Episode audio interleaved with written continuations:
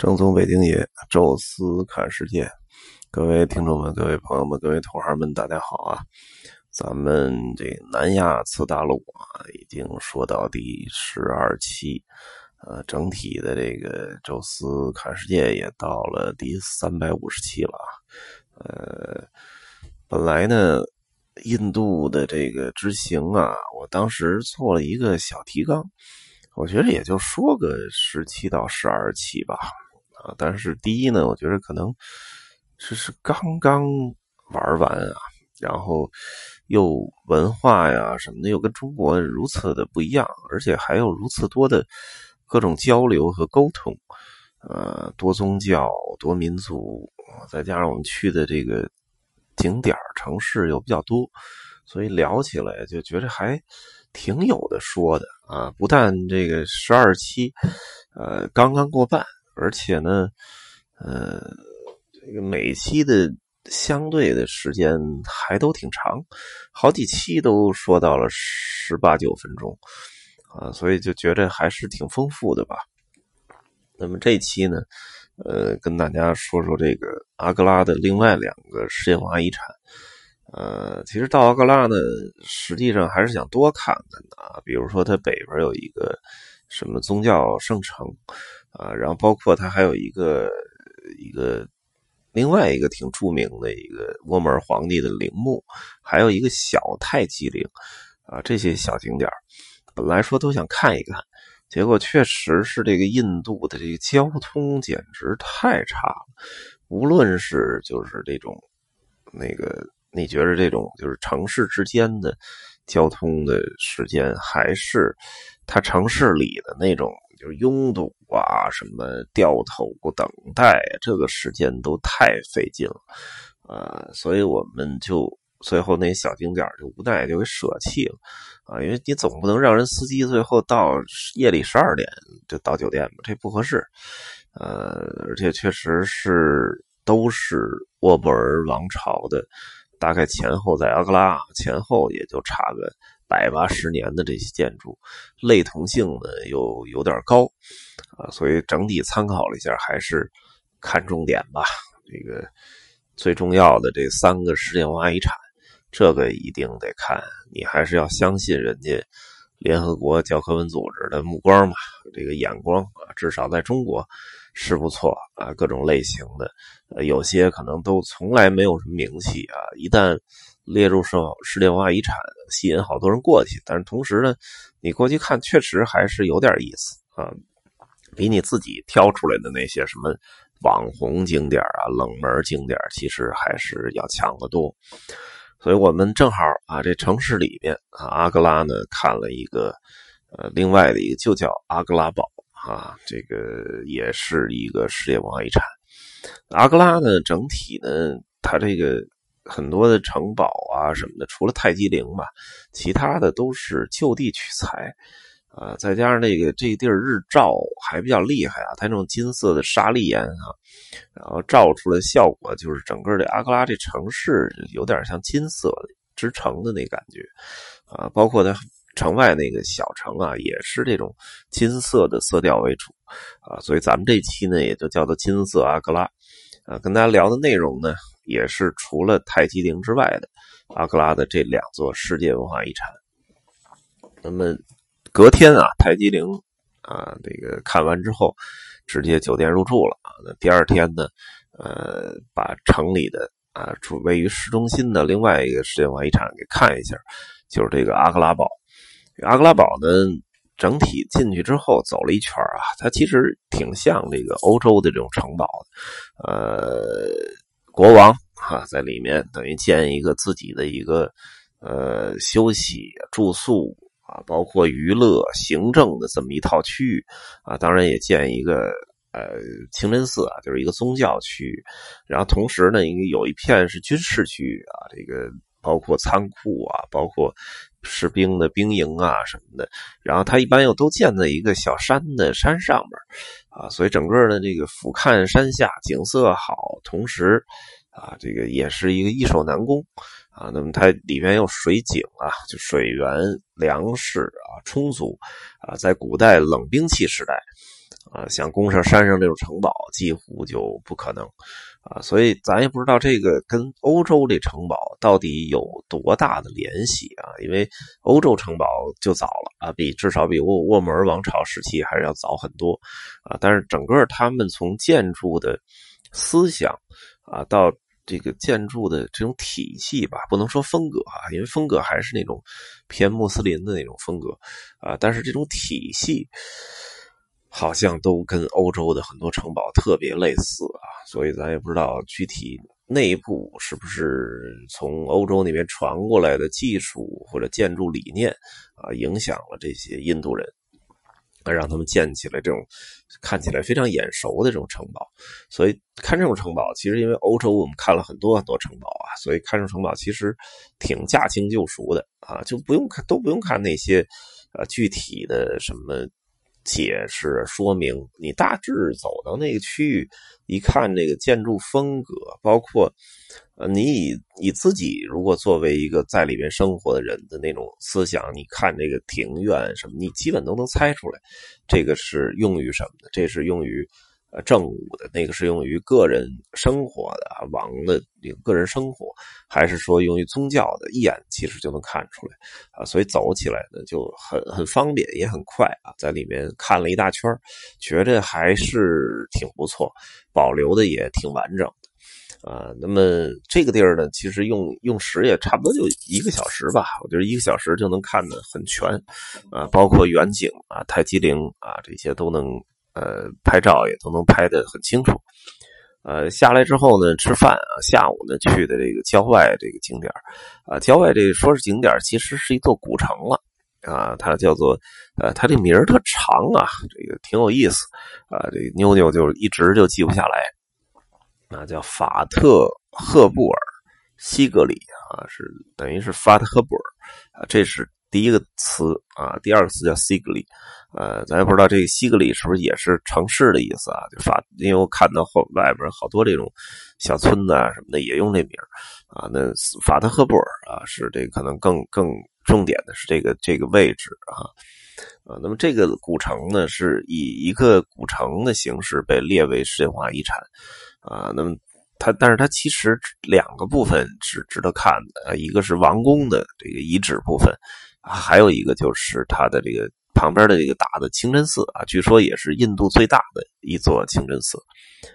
呃，然后那个古城呢，有也有点像中国这种古城啊，就是车呢只能够停到啊这个指定的旅游车停车场，然后你需要啊走到旁边的一个。它都不能叫环保车吧，因为那车看起来真的不太环保啊，车也挺脏。然后同时我看观察了一下，它也不是烧气呀或者电的，就是一个呃，应该不是柴油就是汽油的一个中巴车啊。只不过可能就是方便管理吧，就别让那那么多的乱七八糟的车都开到古城门口啊，因为那路确实也比较窄啊，所以就由这这个车上下接客。车倒是不贵，二十块钱一个人啊，那和差不多跟小木一样，和两块钱一人啊。然后稍微等个十来分钟啊，那么大概有那么几拨人陆陆续续的上来就发车了啊，开个十分钟吧啊，就到那个稍微上一个小山啊，不太高，大概百八十米啊，这么一座小山啊，就在小山上边那个走，就停到了那个王宫的门口，呃。看这个古城的时候呢，头天晚上做了一点功课啊，专门在马蜂窝呀、什么穷游啊看了几篇游记，关于它的。因为这篇这个古城确实，呃，在很多人那个，尤其是那种跟团游的那些游记里都没出现啊，就说明它并不是一个热门的旅游的景点啊，然后很多可能那种包括旅行社设计啊，包括我们这个租车的时候给我们设计的线路时候，也都没有这座古城。我一看，哎，正好是在去斋普尔的半路上。啊，然后同时又世界文化遗产，我觉得不容错过吧，我就给写进去了啊。要求他还是要给我们带我们过去，啊，但是从由此可见吧，就是旅行社其实不太重视这个地方，所以几乎的所有的跟团的游客好像都没来过啊。绝大多数游记有涉及到啊这个地儿的，基本都是自助游啊过来的啊。那么看了一些呢，觉得很有意思的一点吧，就是特别都在提示注意小心那些。呃，跟着你来的那些什么所谓导游啊，什么当地人呐，乱七八糟。说别地儿虽然也有，但是他说这地儿因为由于远离了城市。所以他这个可能更猖狂一点，包括带你去一些什么小胡同，让要求让你买票，但其实是一些老旧的、原来无效的票根啊什么的那种，就蒙钱的，乱七八糟的都有。所以就特别提示啊，所以我们下车的时候也是啊，因为知道在哪儿坐那个环保车啊，所以就。根本就不听，但是他们当地人挺逗啊，就包括我们后边在斋普尔、在德里遇到大量的，只要你一到景点都是这种。他其实也不是导游，但是呢，他就伪装成一个导游或者当地人，一开始就说：“哎，你好，我是一。” Tour guide，我是一个导游啊，我告告诉你，他先提示你一点东西，比如说买票在这边啊，然后留车在那边，等于相当于给了你点恩惠啊，给了你点信息提示吧，给你一些帮助啊，完了就告诉你我是这导游怎么怎么样，然后那个你可以用我，我可以。那个给你提供好多便利，然后知道讲历史，啊，这个你不说不行，我不需要导游。然后后来一会儿又过来几个，说呃那个我不是导游啊，我就是一当地人。我觉得你们你们哪儿人啊？中国人啊，中国人太好了，太友好了。这个我我想那个给你介绍一下我的家乡，这这太可怕了。完了，我不是导游，还特强调，就怕你听这词敏感啊。这一会儿不行，然后又有各种什么人乱七八糟。来，还有各种伴随着各种要钱的，什么土行僧，然后这残疾人，有的那就特讨厌，就是明明知道你就不不会给他钱，然后这个也觉得确实有点脏，完了摸你一下，冷不丁的摸你一下啊，给那个那个团里的妞妞吓够呛啊，就是其实就就是一个点，就是你不是嫌我脏吗？我就摸你一下，你赶紧给我点钱，我就滚蛋了。但是这。太让人觉得难受了啊！就是一路就各种各样的这种人啊，完了就那地儿尤其多，所以我觉得为什么在游记里写这个啊？等于他那其实你很简单，你就从停车场走到头，就是他那个环保车的那个售票处，花个二十块钱买一座票，然后十分钟就开上去了。我们下来的时候甚至都没用那个，因为一路下坡走的还挺挺舒服啊，都没用那个车。啊，完了，到里边就是五百块钱的那个门票，是王宫的啊，转一圈然后那清真寺不要钱。呃，王宫呢，稍微说两句这景点啊，这王宫是给我感觉整个印度的旅游景点里边，我觉得至少给我的好感度，我觉得能排前三。呃，一个特重要的原因吧，就就是首先是这个德里三角里难得的一个没人的景点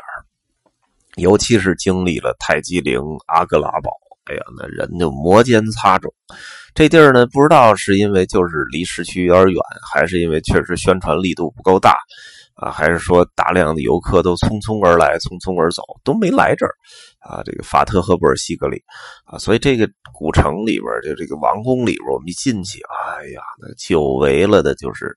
不能说没人吧，但是呃，他的。这个游客的密度可能连泰姬陵的百分之一都不到，啊，里边人非常少，啊，总共我们在那个王宫里大概待了一小时，那一小时里我们看到的游客应该不超过一百个，啊，所以就在这种条件下吧，哎呀，这个就拍照啊什么都特别理想，而且那个王宫保存的非常完整，啊，这个也是特别难得的啊，因为其他地儿。说王宫好像没看到，都是那种城堡。它这个还不能叫城堡，因为它整个这个就是一个山顶城啊，所以整个可以视为一个城堡。但是它这块就是专门的王宫，这点有点像那布拉格啊啊，所以布拉格的城堡其实就是一座城，它这是也是这意思。所以王宫建的非常考究，就是一个一看就是跟故宫一样，就是一个呃这个这个真正的这个土王啊，还是啊这沃尔王朝的。大王的这么一个休闲地儿啊，据说这地儿也曾经很短暂的当过沃门王朝的首都啊，好像是当过十几年啊。但是因为确实在山上啊，不像城市里那么方便，呃，可能后来继位的这个这个大汗就就给挪到城里去了啊，所以这个地儿就变成了一座就是很有味道的经典的一座古城啊。那么这个看完这个王宫之后。啊，就是看了一下它清真寺，因为它清真寺号称是全印度最大的一座清真寺，比德里那个都还要大，还要雄伟，确实也很漂亮，而且里边还有一个金色的啊，就是应该不是纯金的，但是应该鎏金之类的一个金色的小房子，据说是一个特别著名的圣人的墓啊，我们也进去了，确实是很庄严，然后好多当地人朝拜什么的。啊，但是确实是没弄懂是谁啊，因为这个《古兰经》这个，包括什么圣人，这个还不像基督教、佛教还都熟悉的多一点啊。基三教大体就知道教义啊，知道一些禁忌啊，里边说到底有多少位圣人啊？他那应该不是那种先知啊，应该就是啊传教时候的那些圣人啊，这个就了解不多啊，这个回头还得再查查啊。但是这这个圣人据说很有名哈。然后整个这个清真寺呢，看起来很，啊，怎么说呢，很，很这个，呃，接地气吧。它门口有点相当于庙会一样，清真寺那大门挺宽敞。然后卖各种水果啊，卖小商品的都在那儿挤着，然后当地人也都过来买东西啊。它有一个特别雄伟的一个大门，叫胜利之门啊。然后下边一个特别高的一个台阶呃，看着真是挺伟岸。然后下边就是一片普通的住宅区啊，平民区，那个好像就没什么保留价值了啊，但是也挺有味道。正好我们下去的时候说，大家别坐那。车了，因为一看地图也没多远，一公里啊，就穿过那个平民区，回到了停车场啊。整个呢，这个平民区呢，也能看到一点点当地的这种生活的味道啊。总总体来讲啊，这个景点是呃，我非常推荐给准备去印度旅行的朋友们啊。我觉得这个点一定会让你不虚此行啊。我们整个连清真寺在那王宫大概待了两个多小时啊，确实我觉得。流连忘返啊，很有意思的一个地儿哈。那么好了啊，这期呢叫金色阿格拉啊，就跟大家聊聊这两个景点——阿格拉城堡和呃法特赫布尔西格里啊这座古城啊。那么下一期呢，应该叫粉色斋普尔啊，再跟大家聊聊那一座呃让所有来印度人都非常喜欢的粉色之城。那么这期就到这里啊，咱们下期见。